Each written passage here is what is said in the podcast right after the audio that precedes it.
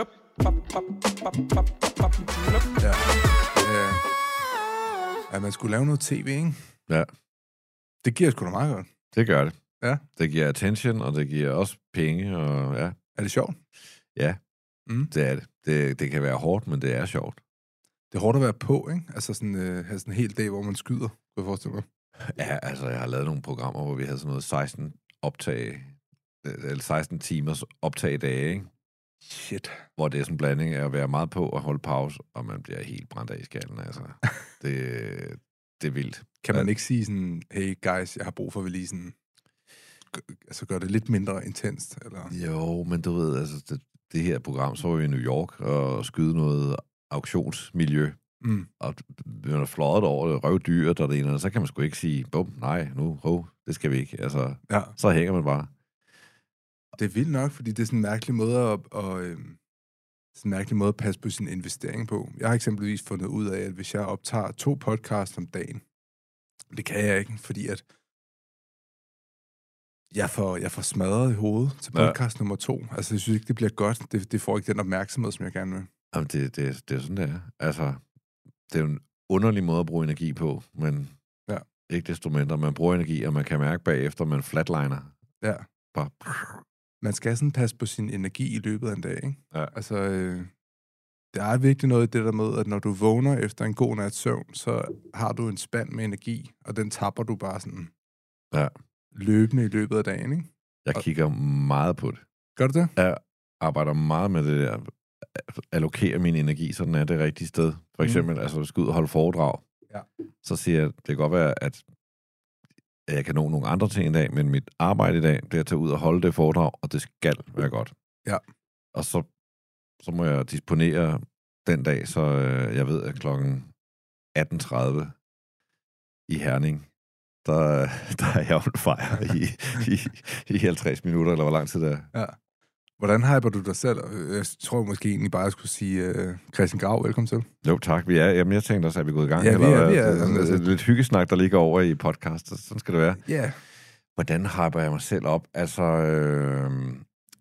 jeg arbejder meget med sådan noget mental forberedelse. Altså, jeg sidder i bilen på vej over, og så tænker jeg på, hvilken følelse jeg vil have, når jeg kører hjem. Mm. Så det er lidt sådan, ligesom, du ved, sportsfolk, der visualiserer et eller andet. Det gør jeg, men det er måske mere en emotionel form for visualisering. Mm.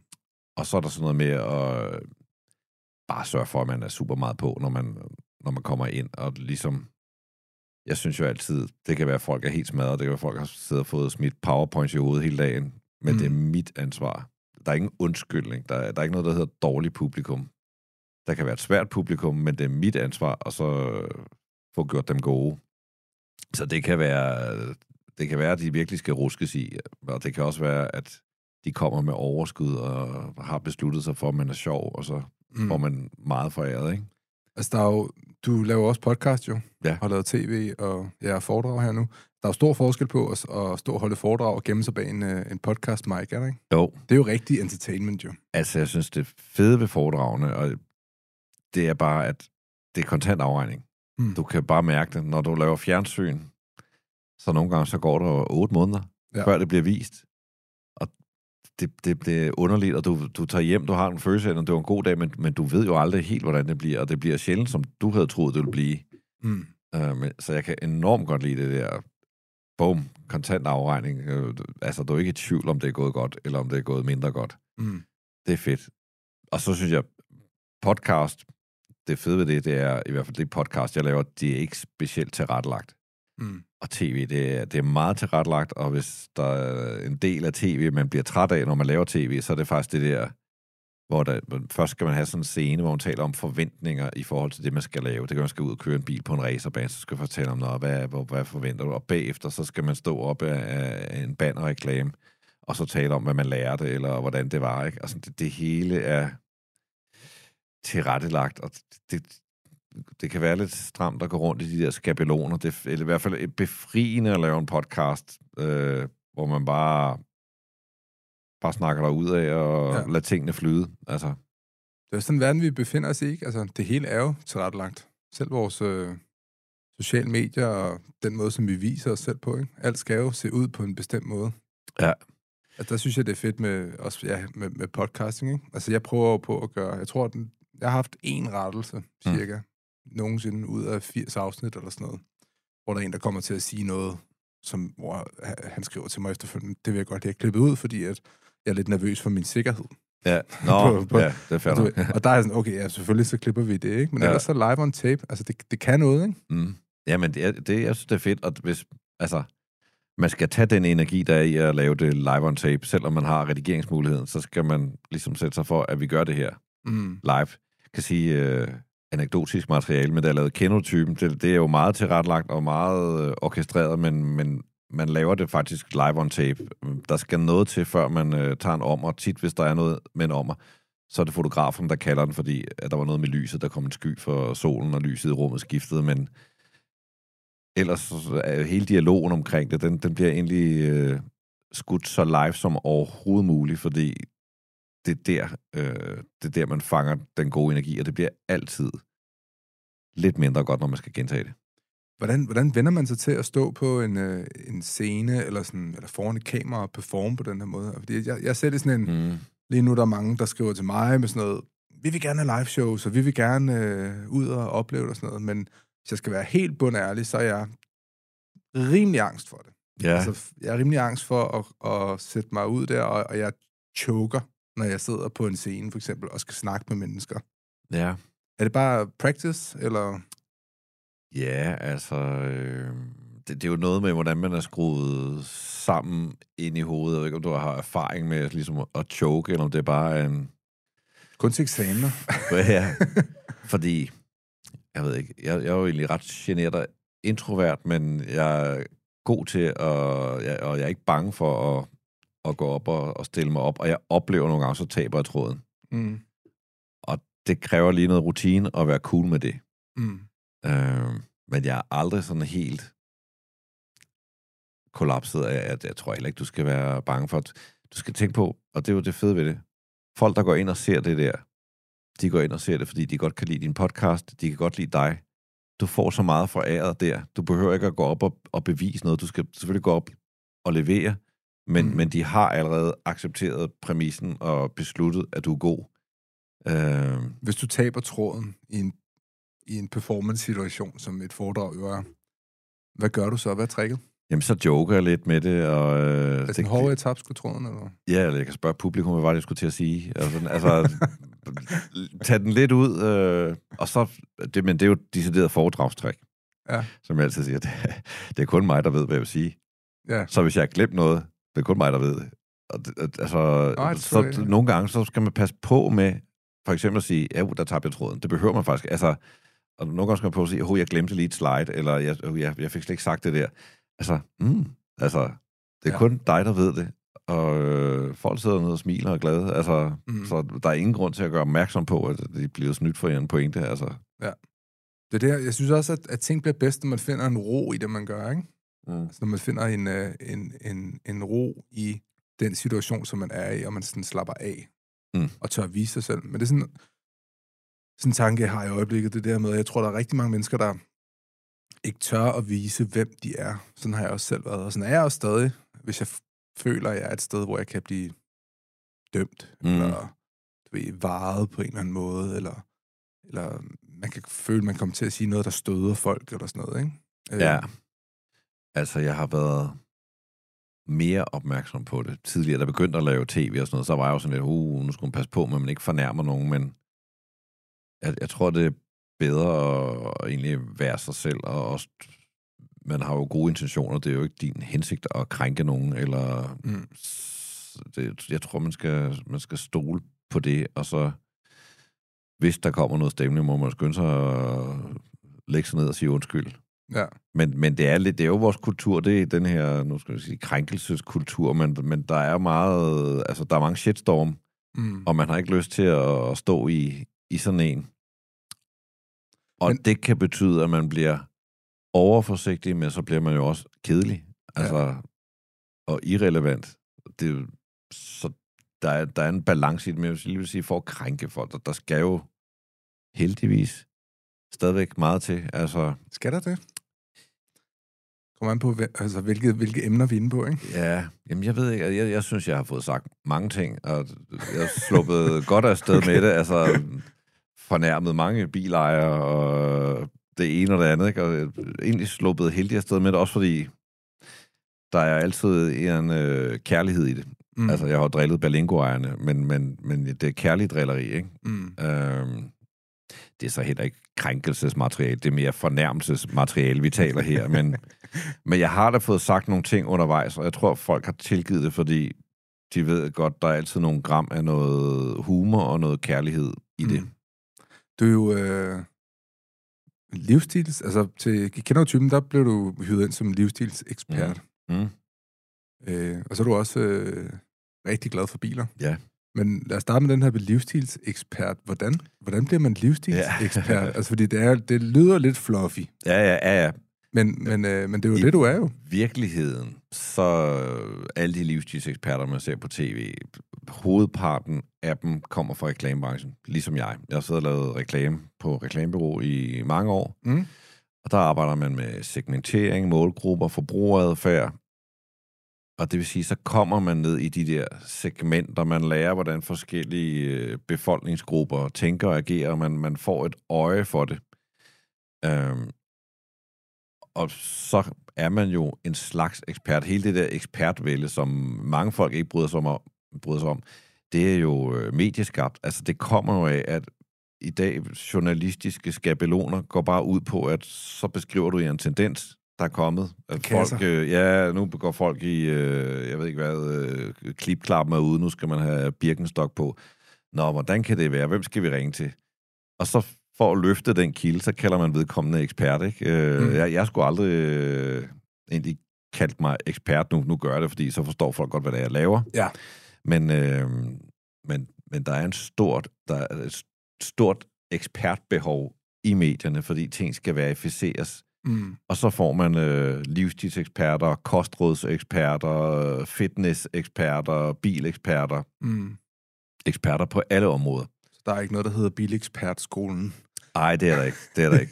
Og jeg bliver jo så tituleret bil- og livsstilsekspert, men jeg siger jo, at hvis der er noget, der er livsstil, så er det biler. Jeg synes egentlig bare, at jeg er en livsstilsekspert, der ved ekstra meget om biler. Og min tilgang til biler og fascination af dem har altid handlet meget om altså livsstilsdelen, den identitetsdelen. Når jeg kiggede på en bil som barn, så tænkte jeg, wow, er det for en cool dude, der har den bil der, ikke? Og sådan vil jeg være, når jeg bliver stor. Kan du så se bestemte typer mennesker? Nu når du fra reklamebranchen har lært, og reklameverdenen har lært, ligesom at sige, der er målgrupper, og der er nogle kasser, som folk ligesom er i samfundsmæssigt, og den her type reklame passer til den her person, og den her type reklame passer til den her person. Hvis man nu helt på spidsen, og næsten lidt fordomsfuldt skulle sige noget om befolkningsgrupper og biler. Kan du så sådan se, sådan, okay, typisk ved det her type menneske kører den her bil, eller typisk ved det her type menneske kører den her bil, eller i Jylland, der kører de meget i, eller på Sjælland, der, jeg ved godt, man skal passe på, hvad man siger nu, ikke? Altså, man kan spore det ind på nogle biltyper, og så er der nogle bilmærker, der er beslægtet. Mm. Så det der med lige at afgøre, om folk har en Audi eller en BMW, det vil sige, så skal man virkelig i fintælling. Hvad tror du, jeg har? Og jeg skulle til at sige, der er mange, der begår den fejl og tror, jeg kan kigge på dem, og så se, hvad de har af bil. Og det kan man ikke. Okay. Men man kan se folks bil, og så kan man sige noget om dem, og så vil det tit være rigtigt i et eller andet omfang. Ligesom, du ved, jeg kan komme ind i et hjem, og så hænger der nogle malerier, kobrakunster, der står nogle Wienerstole, og der er nogle pH-lamper, og så kan man ligesom se, okay, der er noget, der passer sammen her, og der er nogle danske kulturradikale værdier, der trives, ikke? Mm. Men man kan ikke... altså nogle folk, men hvis man virkelig er en type, så kan man måske godt kigge på dem og sige noget om, hvordan de bor, men det er svært, den der vej rundt. Hvis jeg nu siger, at jeg har en Suzuki Ignis, hvad kan du så sige om mig? Altså af pæne ting. Ja. Ej, det er jo en bil, der har lidt... Altså, at den nye Ignis... Er det den der, der er helt forfærdelig grim? At den, jeg tror, den er sådan 4-5 år gammel. Ja, men, den er ret grim, ja. Ja. Det er jo en bil, som skiller sig ud, trods alt. Det er en bil, som ingen vælger med hjertet, men som alle folk vælger som et kompromis, og det handler meget om prisen. Ja. Så det er, for du tænker mere A til B, end du tænker armen i karmen og op for charmen. Altså. Ja. Ja. Vi var et sted, da vi købte en bil, at vi vidste, vi skulle have børn, men vi havde kun overvejelsen om, at vi skulle have et barn. Og økonomien var ikke så stærk dengang. Så vi tænkte, okay, det må ligesom være det, ikke? Og min kæreste, min forlovede, hun hadede mig for det. Altså, fordi at vi ville godt have en model, der var større. Altså, vi havde ikke behov for en SUV, som var stor og Audi-agtig, eller BMW, eller et eller andet, som blev dyrt. Det kunne sagtens have været storebroren Vitara, men den var bare større og mere rummelig. Ja, så der er jeg nok... Jeg er sådan ret praktisk anlagt, når det kommer til sådan noget der. Men jeg vil så sige, at jeg ærger mig lidt over det nu. Jeg kunne rigtig godt tænke mig en Tesla. Du er jo også en lidt atypisk Suzuki-kører, det vil jeg sige. Er det? Ja, Suzuki-kørerne, det er typisk mere traditionalister, end du er. Altså, du er mere moderne, end Suzuki-ejerne er flest. Men mindre vi taler om Suzuki Jimny, som er hottere end Juli. Altså... Alle de andre Suzuki'er, det er sådan lidt... altså, det er cement, der stikker trøjen ned i bukserne. Ja. Hvis du forstår, hvad jeg mener. Ja. Og det gør du jo ikke. Og går I med sandaler med sokker i, eller noget? Ja. Men det gør de unge jo, har lagt mærke til det. Altså, ja, det er rent faktisk godt begyndt at gøre. En af mine venner, han på min alder, hans teenager, de skulle ud og spise, og så de var på vej ud med sandaler på, og så sagde hans sønner, du bliver simpelthen nødt til at tage nogle strømper på. Du kan ikke bare tage de der sandaler. Så det altså, wow, ja. Hvad med den her Jimny her? Jeg har jo kigget på den. Jeg er jo sindssygt ked af rent faktisk, at fordi jeg stod og skulle ny firmabil her for nogle år siden, da jeg havde min videobix, der købte jeg en varevogn. Og der ville jeg jo godt have haft en Jimny. Men de laver ikke på gule plader. Nej. Jo, det gør de. Gør de det nu? Ja, den kom. Det er faktisk det eneste, du kan få, det på gule plader. Nå. Men der er det med det, at reglerne bestemmer jo så, hvor meget af kabinen, der skal være varerum. Ja. Og på grund af, at bilen er så lille, så kommer varerumsvæggen så langt frem, så altså, du kan ikke sidde i førersædet. Kan man ikke? Nej, det er så retarderet. Og det næste dumme, det er, hvis du tager den på hvide plader, hvilket jeg er så ærgerlig over, at jeg ikke bare købte den, da den var der, fordi den var ikke dyr, og jeg vidste, den ville blive et hit. Jeg vil have elsket at have en Jimny. Nu er de jo fandme dyre. Altså, ja, de er jo... Altså, hvis du har en Jimny, så kan du selv bestemme prisen nærmest, ikke? Altså... Okay. Nej, men det næste dumme, det er jo så på hvide plader. Den har 2 døre. Det bagsæde der, det er virkelig svært at komme ind på. Plus, det er så småt. Så jeg vil sige, hvis jeg havde en Jimny, og gid jeg havde det, så ville jeg have den på hvide plader, men så ville jeg have bagsædet lagt ned altid. Fordi så har du trods alt lidt bagagerum, og der er alligevel ingen mennesker, du vil byde og sidde derom. Der er sådan et Venice Beach strandbog i orden, ikke? Ja. Eller hvad hedder de biler der? Ja, der, altså... Eller sådan en lille gelændevagen, ikke? Ja. Jeg synes, den er mega sej. Ikonisk og udødelig. Altså, de der Jimny'er, der er her nu, de vil også køre rundt om 40 år. Den bliver aldrig skrottet. Altså, jeg er jo ikke i nærheden af at være bilekspert, eller jeg ved ingenting om biler. Og det siger mit bilvalg, der jeg måske også lidt om. Men det her med G Wagons, altså, det var jo super hot for 10 år siden, og stadig sådan lidt hot, men det er også, jeg synes også, det virker som om, at det begyndte at blive sådan en lille bitte smule passé. Ja. Er det ikke bare sådan... det er lidt sådan rapper og fodboldspiller bil, ikke? Ja, er det ikke sådan tiernes Hummer? Jo, det kan man sige. Og den er... altså, den har jo også det mod sig, at hvad skal man sige, det bliver mere og mere åbenlyst, hvor ukorrekt den er, især hvis man har en G63 med alt for meget motor, ikke? Men jeg vil sige... Det er stadig et ikonisk design. Det er stadigvæk en pissefed bil. Jeg vil så ikke tage en G63. Det er hip-hop. Altså, det synes jeg ikke er så fedt. Man skal tage den med en stille og rolig, almindelig, fornuftig, lidt mindre tørstig motor, og så kommer den jo sikkert snart som el eller som hybrid, og så giver det lidt mening igen. Hvad tænker du om elbiler? Jeg kan egentlig godt lide elbiler. Jeg synes, meget kørsel fungerer mega godt i elbil. Jeg har kørt herude i en Mercedes EQE SUV. Okay. Den er enormt dejlig, når der er kø gennem byen og sådan noget. Den kører nærmest af sig selv. I morgen har jeg et job på Fyn. Der tror jeg også, jeg tager den. Og det er den også god til. Men jeg får en følelse, som er mere elektronik i en bil. Det er selvfølgelig stadig en bil, men man kan mærke, der bliver skruet op for elektronik-gadget-følelsen i den. Så jeg synes ikke, elbiler har den der sjæl og forskellighed, som brændstofdrevne biler har. Elbiler føles mere ens. Når den her Mercedes, den er virkelig lækker, så det er sådan en, der er hævet over andre elbiler. Men rigtig mange elbiler kører ens, så biler bliver mere generiske, kan man sige, mere ens. Så det føles ens også at sidde i en Mercedes-elbil, som at sidde i en Tesla-elbil? Eller? Ja, altså, eller det føles ens at sidde i en Polestar, eller en Tesla, eller hvis du går ned i de billige elbiler, om du sidder i en Peugeot 308, eller om du sidder i en Renault Zoe. Det føles ens, og jeg tror, at bilproducenterne kæmper meget med det der, at de har opbygget en position, og nu er det sådan lidt i fare, fordi det bliver ens. Så det er også derfor, nu kommer der en masse kinesiske bilmærker ind på markedet. Jeg så den der Hongi der. Den ser altså meget fed ud. Ja, ja. Som sådan en familiebil. Jamen, det altså, de kommer der, de har ingen historie, men man får en masse biler, en masse udstyr for pengene, og i takt med de andre biler ikke skiller sig ud, eller giver dig den der følelse, så kan du lige så godt tage en Hongi, eller en Polestar, eller hvad det måtte være. Jeg vil sige, det jeg kommer til at savne, det er jo den del af kørslen, som er aktiv. Jeg kan godt lide at køre aktiv bil. Jeg var lige i Italien for nylig og kørte nogle alpepas så kørte vi op til Schweiz hver dag og kørte nogle alpepas. Mm. Furka, Grimsel, Splügen, legendariske alpepas.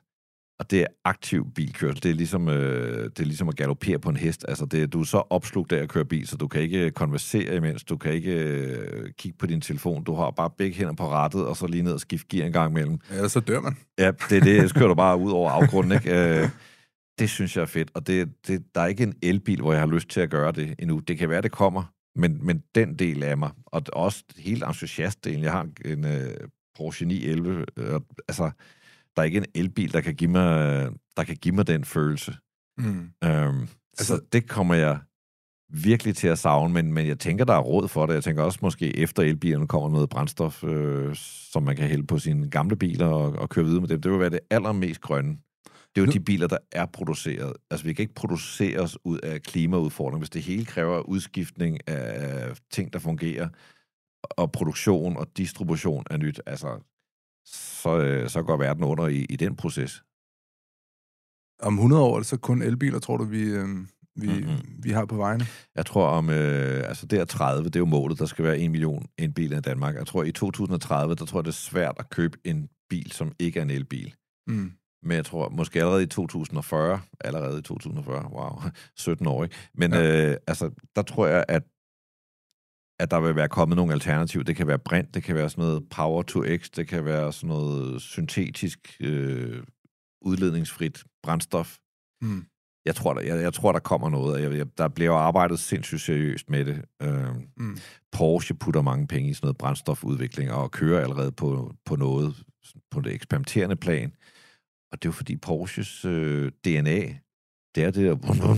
Altså... Ja. Nu laver de nogle fine elbiler, rigtig gode elbiler, men de ved godt, at de kan ikke levere den der Porsche-feeling på samme måde i en elbil. Ja. Så de vil meget, meget gerne finde en måde at få en forbrændingsmotor gjort grøn på. Det samme med Ferrari, Maserati, Lamborghini. Altså, de er lidt på røven, fordi det kommer til at lidt mere at føles som en hvilken som helst anden elbil. Mm. Altså det, jeg jo elsker ved elbiler, det er, at sådan en som mig, der altid har været super elektronikglad. Nu føler jeg rent faktisk, at jeg kan have en passion for biler. Mm. Altså min store drøm er jo at eje en Tesla en dag, ikke? Ja. Jeg synes bare, at rækkevidden lige nu er for ringe, ikke? Det vender altså, dig til. Gør man det? Ja, den der omstilling, man taler om, det er faktisk først en mental omstilling, man lige skal i gang med. Mm. Fordi alt det der rækkeviddeangst, når du har haft bilen i 2 uger, så tænker du slet ikke over det. Så har du lært at planlægge din tur. Ja. Som det betyder så tit, at du skal køre lidt før, fordi du ved, du skal lade op undervejs, men så ved du, når man de der mails eller den der sms, det kan jeg lige klare, når jeg holder op der og lader op. Hele den del af det er fin, og jeg tror, at folk kigger ekstremt meget på rækkevidde, men de fleste danskere kører 52 km om dagen. Ja. Og så alligevel så tænker man, åh gud, 700 km, det er langt nok, ikke? Altså, det Det er lidt skørt, men jeg vil sige... Men hvor langt er vi fra benzinbiler? Altså sådan realistisk, fordi man siger jo, okay, så står der, at den kan køre 600, og så tænker man, men på en vinterdag, så kører den jo nok kun 400. Men hvor langt er det for en benzinbil? Ja, men det altså, de holder rækkevidden meget dårligere end benzinbiler. Du kører måske en benzinbil for at vide, at den kan køre 22,8 km på literen, ikke? Og så vil jeg sige, så skal du altså være ekspert for at få den op på det, ikke? Mm. Så det er jo lidt det samme med elbiler, men derudover, så som du siger, temperatur tager rigtig meget. Man siger 20%, når det er koldt, ikke? Altså, der rører 20% af. Der rører yderligere 20% af, hvis du kører motorvej. Mm. Så når jeg skal til Jylland og holde foredrag, så ved jeg godt, jeg kommer ikke. Jeg kan godt starte med en fuldt opladet elbil, men jeg kommer ikke frem og tilbage, uden at tage den der pause. Men man lærer at bruge pauserne.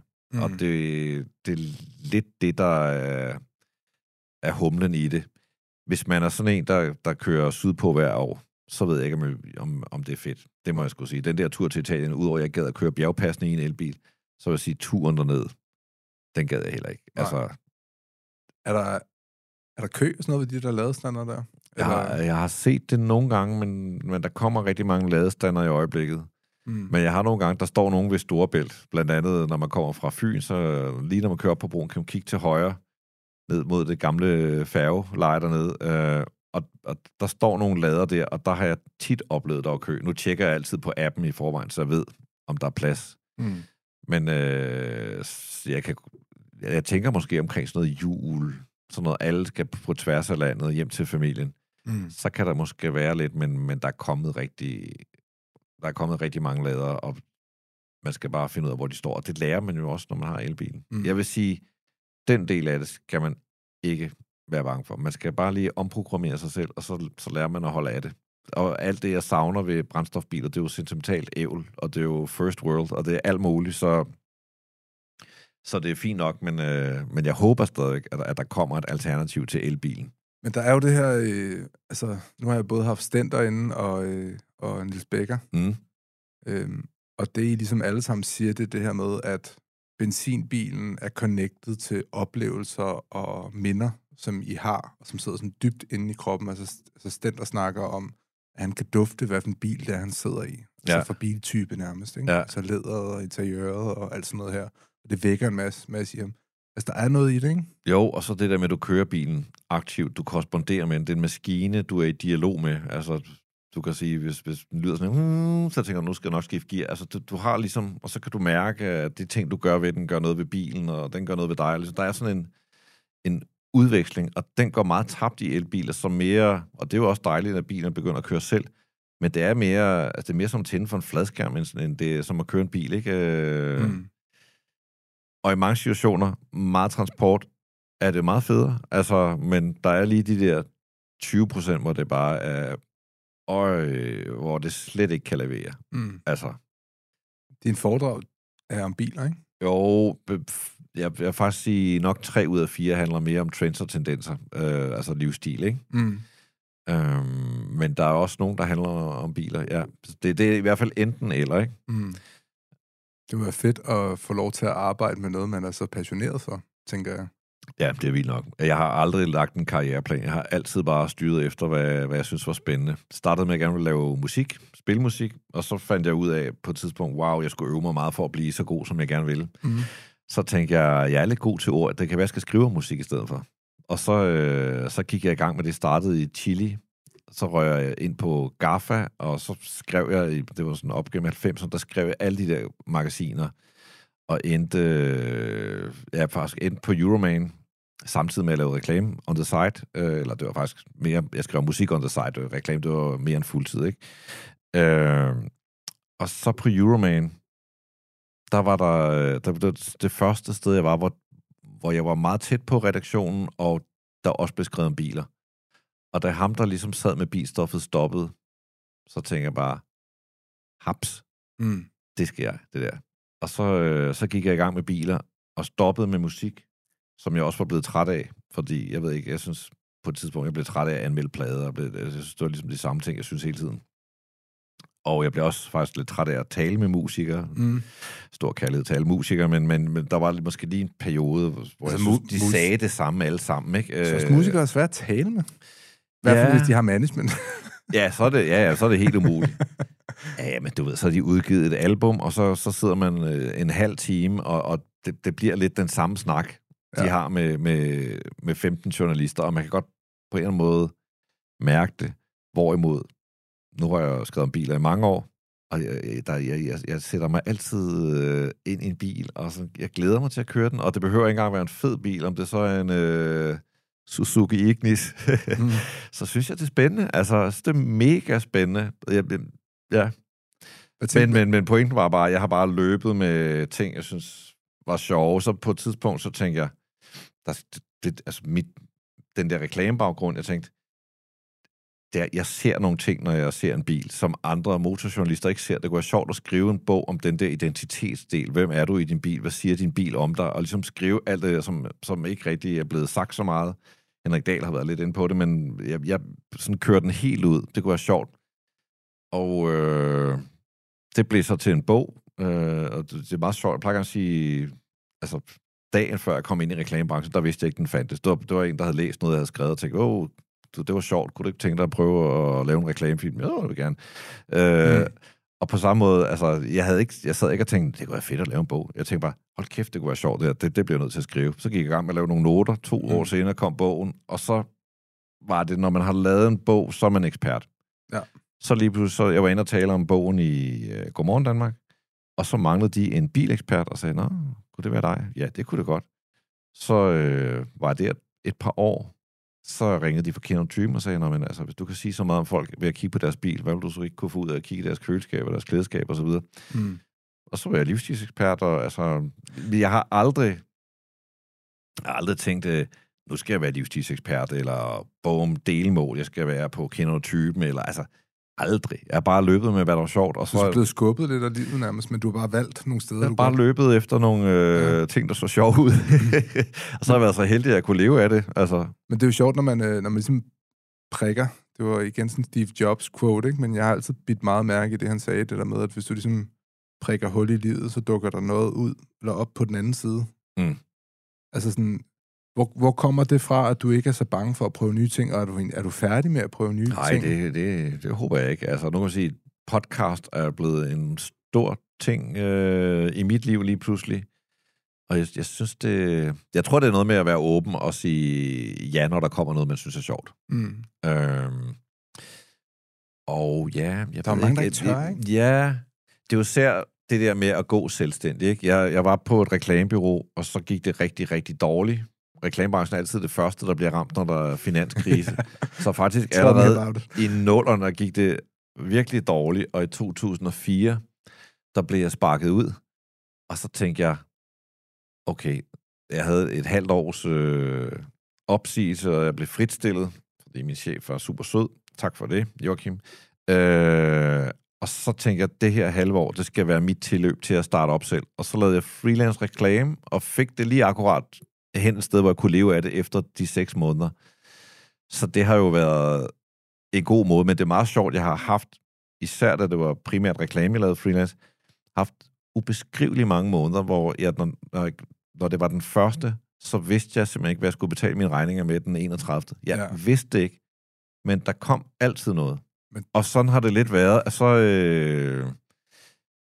havde jeg job, hvor jeg underviste ude på Danmarks Medie- og Journalisthøjskole, og det var jeg enormt glad for, men jeg blev også lidt træt af det. Og så kom det der tv, og så stoppede tv måske en lille smule, og så kom podcast, og det, jeg ved ikke, jeg har ligesom bare fundet ud af, at der kommer hele tiden noget, og måden at løse det på, hvis der er noget, det er i hvert fald ikke ved at ligge søvnløs om natten. Altså, det er ikke ved at bekymre sig, men det er klart, man skal være lidt foran sig selv, og måske genopfinde sig selv lidt, og tænke sig selv lidt frem, men det kan man også gøre. Det er også, altså, at være selvstændig er, at man også skal vende sig til den der frygt, i forhold til, altså, man er aldrig sikker. Det kan godt være, at man har en fast kunde, men den kunde er kun fast, indtil de ikke er faste mere, ikke? Ja. Altså, så man skal vende sig til frygten, og man skal vende sig til, at man er udsat som selvstændig, ikke? Det er også derfor, nogle gange, jeg har det sådan lidt svært med, altså, kan man nærmest tale skat og sådan noget, ikke? Altså med den måde, vores skattesystem er skruet sammen på. Fordi hvis der er nogle selvstændige, der tjener mange penge, så er der noget, der hedder topskat og sådan noget. Men jeg har også sådan et, de har også taget et kæmpe sats. Ja, altså, så når man derop, så kan det næsten nogle gange føles som en straf, fordi man klarer det godt, ikke? Altså nu er vi nærmest over i noget politik her, ikke? Men det, fordi jeg også selv har været selvstændig i mange år, og det er bare ikke for børn at være selvstændig. Men man har selvfølgelig også selv valgt det, så man kan heller ikke sætte sig ned og græde og have ondt af sig selv. Det er godt at gå i gang, når man er ung, og det er godt at gå i gang, før man får børn, og det er godt at gå i gang, når man er et par, fordi så har man måske en, som er solid, og så kan man selv prøve lidt, ikke? Men jeg ved ikke, altså... Det er jo interessant, du har arbejdet for mange brands med din, karriere. Og det er store brands. Det er Carlsberg, Coca-Cola, Superbrugsen, Arla. Du har jo fundet ud af, hvad et brand er værd. Ja. Men så begynder du at arbejde for dig selv. Fordi jeg kunne forestille mig, at du går fra at styrke andres brands til at styrke... Ja, det har været skørt. Men jeg vil sige, da jeg lavede bogen, der kiggede jeg ret meget på mig selv som brand og tænkte, hvad skal det ligesom kunne? Og det tror jeg hjalp mig meget. Plus jeg også var om mig for at ligesom få skabt noget omtale. Men den der branding-tankegang, den hjalp mig utrolig meget. Og det er jo sådan noget, som mange folk, der skriver en bog, har berøringsangst med og synes er forfærdeligt og sådan noget. Men det lå jo helt naturligt for mig at tænke sådan. Fordi jeg kom lige med en masse år i bagagen. Og jeg tænkte sådan, altså... Så jeg har jo først fundet ud af nu, hvor vigtig personlig branding er. Altså, når man laver sådan en podcast her, jeg tror, det at være selvstændig og være god til at være selvstændig, er også, at man kan se sig selv udefra og kan være kritisk over for sig selv.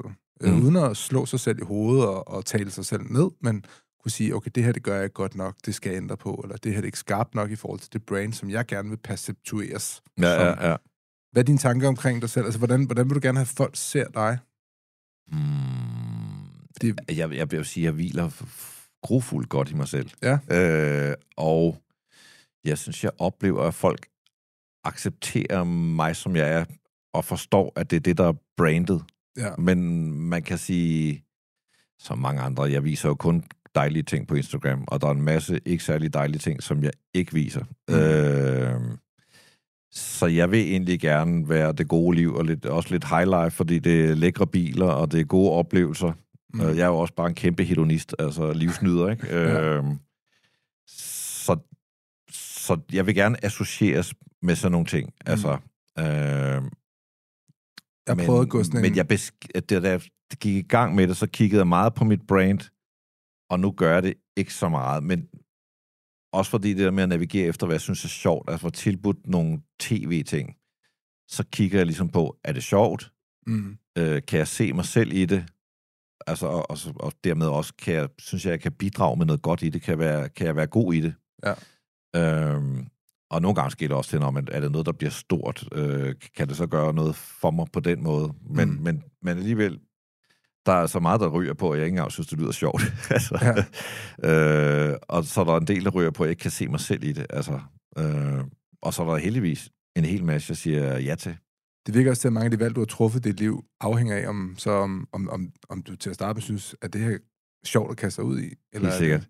Jeg har aldrig løbet efter pengene, for eksempel. Nej. Jeg har nogle gange tænkt, det lyder som nemme penge, men jeg har lært, og det kan lytterne tage med, der findes ikke lette penge. Det kan godt, hvis du er født med en guldske i røven, så får du lidt lette penge.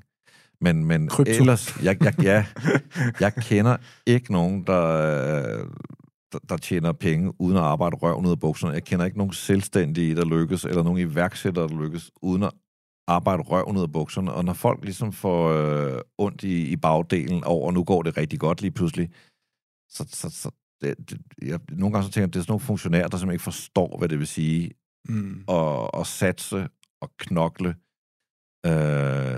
Så de fleste folk, når det går godt, altså jeg bliver bare glad af det, og lad det endelig stikke af, ikke? Altså nu kan jeg næsten ikke lade være med at bruge dig lidt her, når jeg har dig under fire øjne. Ja. Hvordan skal jeg positionere mit brand? Det er jo i forhold til, at jeg har kun været i gang et års tid nu. Jeg vil godt ligesom sige, sådan, viden er sexet. Jeg kunne godt tænke mig at trække de mennesker, som synes, at viden er sexet omkring alt muligt. Folk, der er nysgerrige. Ja. Hvordan vil du se det? Jeg synes egentlig, du gør det ret godt. For det første, så er der navnet Ludvigs Podcast. Det lyder, altså det er så det er så nede på jorden, ikke? Mm. Og det lover egentlig ikke andet, end det er din podcast. Og når man så, når man så lytter til den, så er det jo også dig, der med åbne arme går ind i nogle spændende mennesker og stiller spørgsmål ud fra en platform, som er, hvad skal man sige, nysgerrighed. Og også ting, altså du har jo nogle gange folk inde, der ved noget om noget, som du ikke ved noget om. Mm. Men, og så går du bare til det med nysgerrighed, ydmyghed. En ting, du gør rigtig godt, det synes jeg, at du prøver ikke at være klogere, end du er. Altså du prøver ikke at... du forstår, hvis du nu havde en politiker ind, så kunne man godt prøve sådan, om skal jeg så prøve at lave sådan lidt politiske analyser og sådan noget, altså, eller prøve at lyde lidt, så man er lidt klog på det. Der kommer selvkritikken ind der. Ja, og det er meget federe bare at spørge åbent.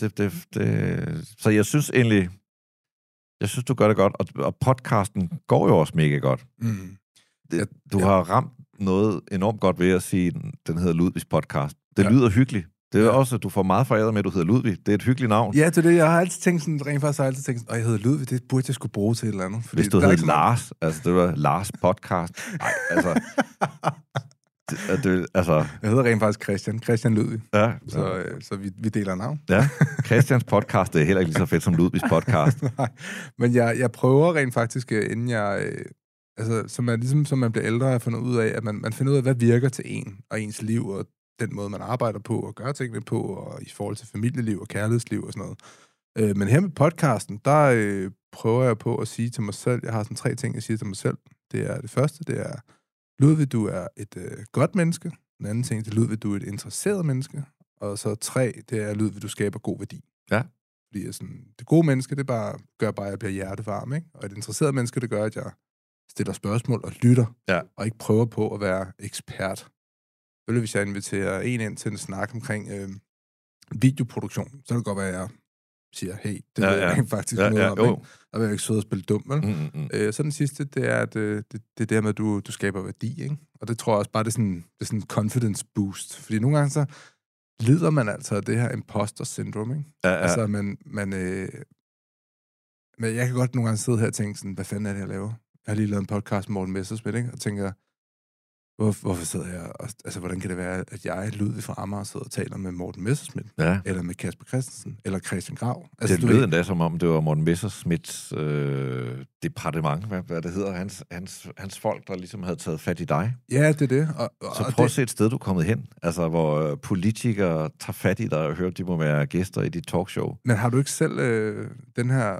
Kan den opstå hos dig, den her imposter syndrome feeling? Det er jo virkelig sådan en hot ting i øjeblikket, mange snakker om. Ja, måske mere, da jeg var yngre i dag, eller ved jeg ikke. Det er igen det der med, jeg synes, jeg hviler sgu meget i mig selv. Altså, som vært, jeg tror, nu har jeg arbejdet med mange værter, hvor jeg har været gæst. Og en dygtig vært skal jo bare kunne pakke sig selv væk. Og ikke, altså det der med, at man skal bevise noget, det er en farlig vej at gå. Ja. Og det giver jo et selvfokus, hvor en værts fornemste opgave er altid at have fokus på gæsten. Mm. Og det, du siger, du er interesseret. Mm. Altså, mange vil jo begå den fejl og sige, jeg skal være interessant, og nu kommer der en klog mand, så skal jeg være klog. Mm. No. Du skal egentlig bare være interesseret. Mm. Jeg synes ikke, lige det traume har jeg faktisk ikke så meget, synes jeg. Det kan være, så kan det være nogen ting, oh, fuck, har du det? Ja, det er måske rigtigt. Bare sige, jeg lyver ikke, men der er en del selvbedrag, ikke? Hvem er et af de mest interessante mennesker, du nogensinde har mødt? Jeg har altså mødt nogle sindssyge mennesker. Noget af det mest... Men det er jo ikke, fordi jeg var interessant, men jeg voksede op med en masse jazzmusik. En far, som var vild med jazz, og så på et tidspunkt, så skulle Euroman køre et jazz-tema. Det var sådan et helt Euroman, hvor der var en masse jazz i, og så som toppen af kransekagen, der skulle jeg til New York og interviewe Oscar Peterson, som var en meget berømt jazzpianist, som jeg har hørt sindssygt meget i min barndom. Ikke jeg har sat det på, men det har bare været der. Skulle jeg interviewe ham på Blue Note i New York. Wow, det var et stort øjeblik. Interessante mennesker. Altså, jeg synes jo heldigvis, der findes sindssygt mange interessante mennesker. Nu laver jeg nogle ting med Svend Brinkmann. Han er klart interessant, og jeg synes noget af det sjove ved det er, at vi har gjort det en del gange, og der er ikke 2, der har været ens. Nej. Man skulle egentlig tro, det handler alt sammen om en bog, han har skrevet om tankevirksomhed, men så man skulle tro, i og med, det er den samme bog, og det er de samme to mennesker, altså det bliver gentagelse, men det er det bare ikke. Det er nyt hver gang. Vi holdt det ude på bogmessen sidste år. Et foredrag, eller? Ja, sådan en samtale, kan man sige. Ikke? Mm. Og det var bare det var sjovt, fordi fredag var en helt anden samtale end lørdag. Altså, så sætter jeg ned og skal lave samme setup 2 dage i streg. Ja. Så kan man være lidt nervøs lørdag, der tænker sådan, hvordan gør vi det her nyt og spændende, eller? Ja, det sjove ved det var, at fredag var den dag, hvor man var nervøs. Og lørdag, der var det sådan lidt slap lean. Mm. Og slap lean-showet blev meget bedre end fredagsshowet. For some reasons. Og fredagsshowet fik en masse forberedelse og opmærksomhed. Lørdagsshowet fik nærmest ingen, for de tænkte, okay, det gjorde vi jo i går. Mm. Og så endte det med at være federe. Men jeg synes, apropos interessante mennesker, jeg kommer meget rundt, og så fordi folk ved godt, at jeg kan lide biler, så kommer folk op og taler med mig om deres biler og deres oplevelser med biler, og jeg har det selv sådan, for mig er det jo en passion, men det betyder så også, at jeg kan altid forstå passion. Jeg kan ikke forstå det, der er genstand for passionen. Nu kører der sådan noget med strik i øjeblikket. Strik er bare blevet det fede, og jeg kan simpelthen begribe, hvordan det kan være fedt, men jeg elsker at tale med folk, som bare er revet væk på strikkebølgen. Og det er sgu lige før, du kunne have tog i din kælder, og hvis du har ild i øjnene, så synes jeg, det er spændende. Ja. Jeg tror i virkeligheden, når du gider at se bagedysten, det er jo ikke fordi, der er opskrifter på tekst-tv, eller du kommer aldrig til at lave de der kager selv, men det er jo fordi, du står og kigger på nogle passionerede mennesker, hvis eksistens i et par timer står og falder med, om der er en soufflé, der brænder sammen, ikke? Og det... Så du kan godt forstå, at de står og græder over kage. Ja, jamen det kan jeg sagtens. Altså... og det, hvis de ikke gjorde det, hvis de var ligeglade, så ville det være røvligegyldigt. Ja. Men ja, passion, altså hvis folk er passionerede, så er de altid interessante, og det kan være, at deres passion er ubegribelig. Altså, de har en cockerspaniel, som de rejser land og rige rundt med, og har lært at gå på en særlig måde, og man tænker, Jesus Kristus, altså, men det er bare at spørge, så kan man netop tage den der undren, og så spørge ind, ikke? Ja. Og når du aktiverer passionerede mennesker, når du trykker på den der knap og får dem til at tale om det, de elsker, så er de bare interessante, og så er det, altså, så, ja, jeg synes folk er generelt interessant, og jeg vil sige, hvis man er livsstilsekspert, så skal man faktisk også synes, at folk er interessant. Så kan du ikke bare selektere og sige, nå, det er ikke så spændende det her. Altså, så det er røvkedeligt, totalt normativ family life. Det er også mega spændende. Altså. Men det er vel også det, at man lærer, hvis man går til en samtale med mennesker, hvor man ligesom ikke har en eller anden forestilling om, hvordan de er, for det første. Det er sådan en ting, jeg har lært. Det er, hvis jeg har en forestilling om, hvordan du er, når vi laver en podcast, så går det galt. Ja. Det må jeg ikke have. Men jeg tror også, man kan tage det med videre ud i livet. Ja. Eller sådan, at man skal bare lade folk udfolde sig på en eller anden mærkelig måde. Så det her med at holde nysgerrigheden. Jeg tror, der er sådan mange, der går og tænker meget over det her fleksible mindset i øjeblikket. Growth mindsetet, som man måske kan oversætte det til på engelsk. Mm. Altså det her med, at jeg har en mening og en holdning, indtil jeg får en ny. Ja.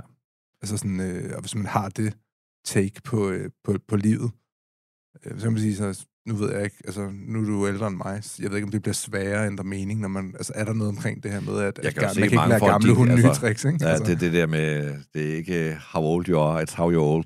Ja. Og hvis man bliver gammel på den der måde, hvor man siger nej hver gang, 3 gange, før man siger ja 1 gang, ja.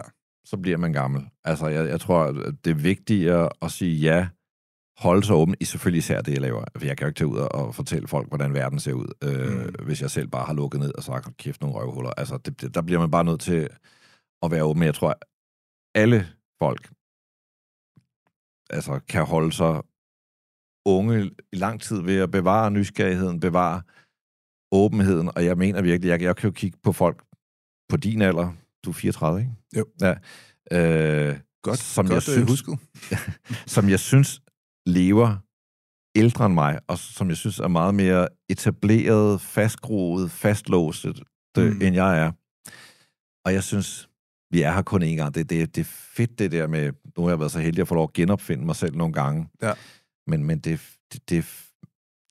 er fedt, som, altså nogle gange at lade livet bære en lidt, i stedet for, at vi har så meget fokus på, at vi skal styre livet, og vi skal styre retningen, men nogle gange også bare ligesom lade ting tage en, og acceptere alt det, som man ikke kan styre. Altså, livet føles også meget bedre, når man føler sig fri, ikke? Altså, jo. Når man føler, man har en frihed. Jeg tror, der er mange, der skal spørge sig selv, føler jeg mig fri? Jeg har talt om det før, men det er sådan noget... jeg har altid haft sådan en, jeg har set sådan en tendens i, at jeg sådan igennem mit liv i sådan nogle cykluser har skabt mine egne fængsler. Mm. Hvor jeg sådan, så var jeg DJ i mange år, så blev det lige pludselig et fængsel, fordi jeg blev træt af det, og så kunne jeg ikke finde ud af at komme ud af det, og så blev jeg selvstændig og lavede en virksomhed, og så begyndte jeg lige pludselig at føle, at det var et fængsel. Men så er jeg så blevet bedre til, igennem mine fængsler, jeg har lavet, blevet bedre til at bryde ud af dem. Ja. Men jeg har også bare lyst til ikke at lave de der skide fængsler. Altså ikke nå dertil. Hvor man har lavet et fængsel, ikke?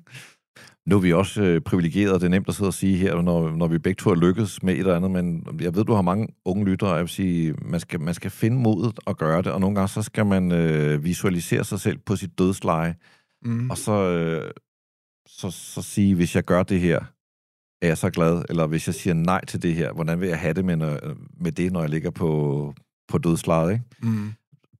Det kan være godt til at drive en ud i at prøve nogle ting. Jeg kan jo se på unge mennesker, der er jo ikke nogen, der drømmer om at tage en 5 år lang uddannelse, og så gå ind i en virksomhed og starte på løntrin lort, og så arbejde derinde i 25 år, så får man en guldpulk, pakkerkuglepen. Det er der ingen, der gider i dag. Altså, folk, de vil gerne tage en uddannelse, de vil gerne ud og have et par år på CV'et, men så vil de jo skabe noget, eller blive inddraget, involveret i det. Vi har jo vanvittig iværksættertrang i det her land. Altså, det er jo også noget, der er meget op i tiden lige nu. Ja. Tag sådan et program som Løvens Hule. Altså, hvad folk ikke stiller sig op med. Nu har de jo fundet et eller andet en kopholder, to end all kopholder, og man tænker, jamen altså, så vigtigt er det måske ikke med kopholder, men altså... Man skal give efter for den der trang, og så skal man prøve det af, så man ikke ligger efter 50 år som funktionær på arbejdsmarkedet, og aldrig fik åbnet den der kaffebar, eller hvad det var. Ja, det er også det. Vi er jo sådan en periode, hvor det, er det ikke sådan noget med, at man aldrig har set så mange, hvad det hedder, sådan noget resignation era, eller et eller andet, altså folk de siger op, ja. Fordi de har fundet deres kald. Ja. Og jeg tror, at corona har skubbet lidt til det også. Jeg har sådan en motivationssætning, jeg har brugt altid, der hedder det, man altid kan gøre, for man har aldrig gjort. Mm. Som er sådan lidt mere tilbøjelig til at udskyde ting og tænke, nå, det kan man jo altid gøre, men sådan er livet ikke. Man kan ikke altid gøre det, og man skal huske at gøre ting, mens man kan dem, og man skal huske at udfordre sig selv. Og det der med at komme ud af komfortzonen, vi ligger jo så dejligt ske ind i den komfortzone, men at komme ud af den en gang imellem, det er fedt. For mig så, det er jo også bare et dumt lille eksempel, men jeg blev spurgt, om jeg ville være med i et tv-program, hvor man skulle synge. Det var sådan et musikprogram, halløj, og så var der en sekvens i det, hvor man skulle synge, og jeg siger til dig, det er det mest angstprovokerende, jeg nogensinde har prøvet, og jeg var så meget ude af mig selv, men jeg vidste, da jeg sagde ja, at jeg gjorde det, for og nærmest at være ukomfortabel. Selvom jeg selvfølgelig prøvede at være komfortabel, men jeg, det var for at se, okay, jeg sang, hvad gør vi nu, lille du? Men jeg tænker også, jeg skal vælge et sang, hvor man ikke skal have så meget... Der skal ikke, altså, jeg skal ikke have sådan noget... Det skal ikke være Bohemian Rhapsody, altså, hvor man kommer rundt i hele registret. Det skal bare være, bum, en sang uden det helt store register. Ja. Nej, men så bagefter... Altså, jeg havde det så vildt bagefter. Jeg havde som, jeg havde løbet et maraton, men jeg havde det også bare pissefedt. Og jeg synes, måske en gang om året skal man gøre et eller andet. Altså, kortvarig stress er jo godt. Jeg har haft Niklas Brandborg inden, der har skrevet den her bog, Gobler Elles Baglæns, og så også David Ove, som snakker om vejrtrækning og kuldeeksponering og sådan noget. Og sådan rent fysisk, men også psykisk, mener David Ove. Han er uddannet psykolog. Bare så der ikke er nogen, der sidder og fact-checker mig derude. Men kortvarig stress er jo ikke faktisk ret sundt. Når det er sådan fysisk, så kalder man det for hormese.